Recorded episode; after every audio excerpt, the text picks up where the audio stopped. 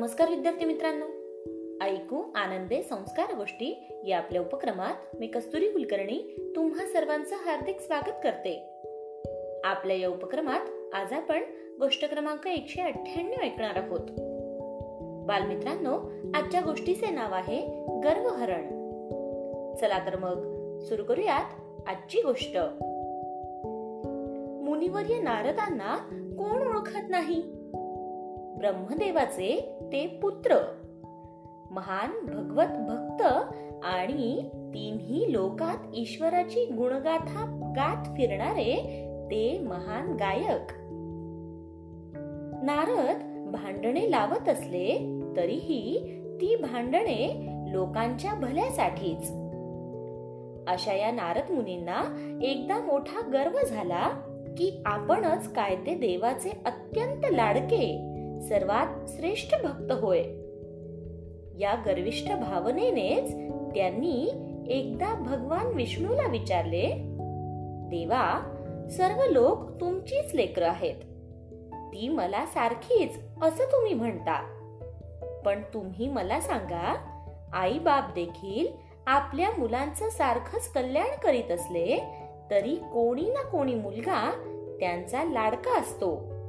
आणि कुणी तोडका? जो मुलगा जास्त कर्तबगार त्यावर जास्त प्रेम आणि जो कमी कर्तबगार त्याच्यावर त्या मानाने प्रेम कमी. तुम्ही जगाची रचना ही अशीच केली आहे.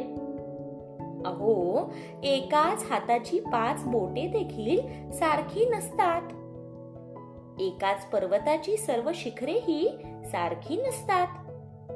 तेव्हा सर्वजण मला सारखेच ह्या म्हणण्यात काही अर्थ नाही देवा.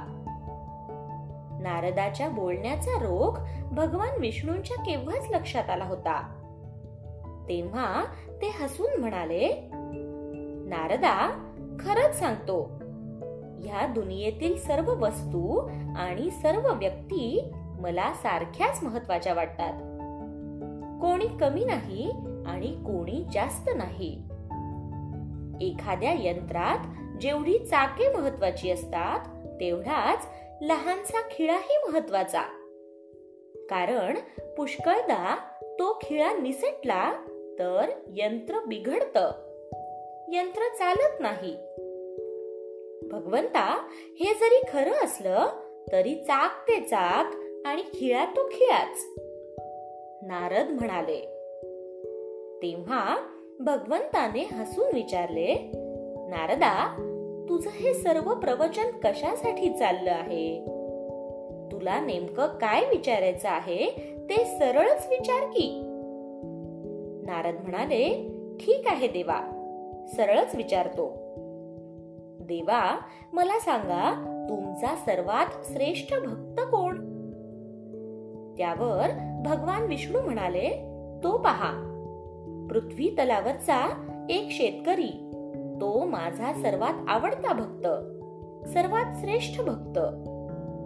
नारदांनी पृथ्वीवर नजर टाकली आणि ते गर्वाने म्हणाले काय देवा तो अष्टौ प्रहर शेतीच्या कामात आणि बायका पोरात गुंतलेला शेतकरी तुमचा परम भक्त? अहो वर्षातून दोनदा तो पंढरपूरची वारी करतो. आणि एकदा सकाळी आणि एकदा रात्री तुमची आरती करतो. याशिवाय त्याची भक्ती ते किती? तुमच्या नावाचा घोष नामस्मरण तो कितीदा करतो? माझ्याप्रमाणे तो तुमचे नामस्मरण आणि नामघोष सतत करतो का? मी तुमची भजन दिवस रात्र गातो. तिन्ही लोकात या माझ्या वीणेच्या झंकारासह तुमचा जय जयकार करीत फिरतो.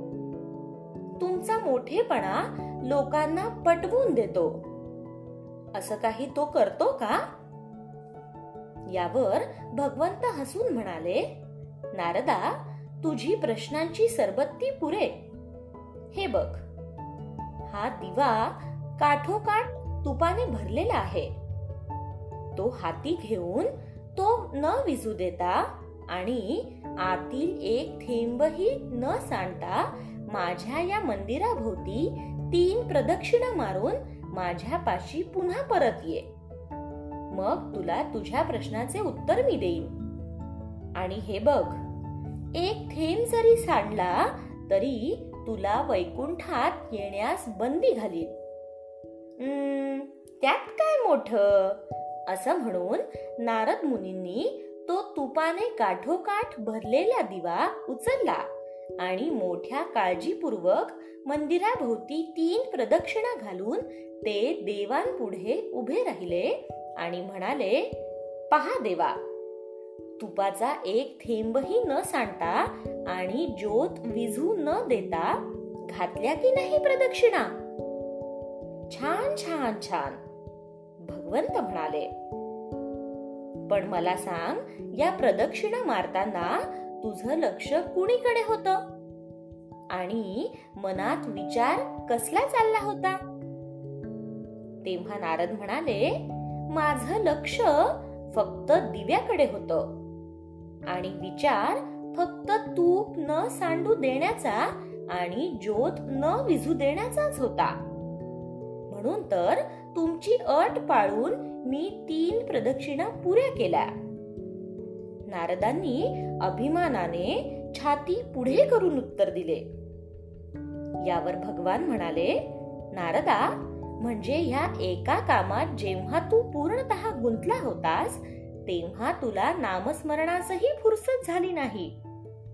तर मग ह्याहूनही अवघड काम म्हणजे बायको पोरांची जबाबदारी सांभाळणं त्यांना सुखी ठेवणं त्यासाठी शेतात कष्ट करून पैसे कमावणं ह्या सर्व कामात गुंतलेल्या त्या शेतकऱ्याला जर भजन म्हणायला नामस्मरण करायला माझा जय जयकार करीत फिरण्याला वेळच मिळाला नाही तर त्याला दोष कसा देता येईल?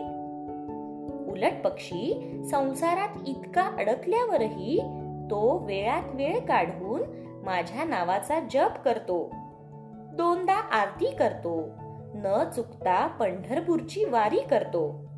याबद्दल त्याला धन्यवादच दिले पाहिजेत. तुझ्या मागे संसाराचा पाशच नाही म्हणून तुला माझ्या भजन पूजनाला वेळ भरपूर मिळतो. तुला सांसारिक व्यवधानच नाही म्हणून तुला एकाग्रता करणेही सोपे जाते.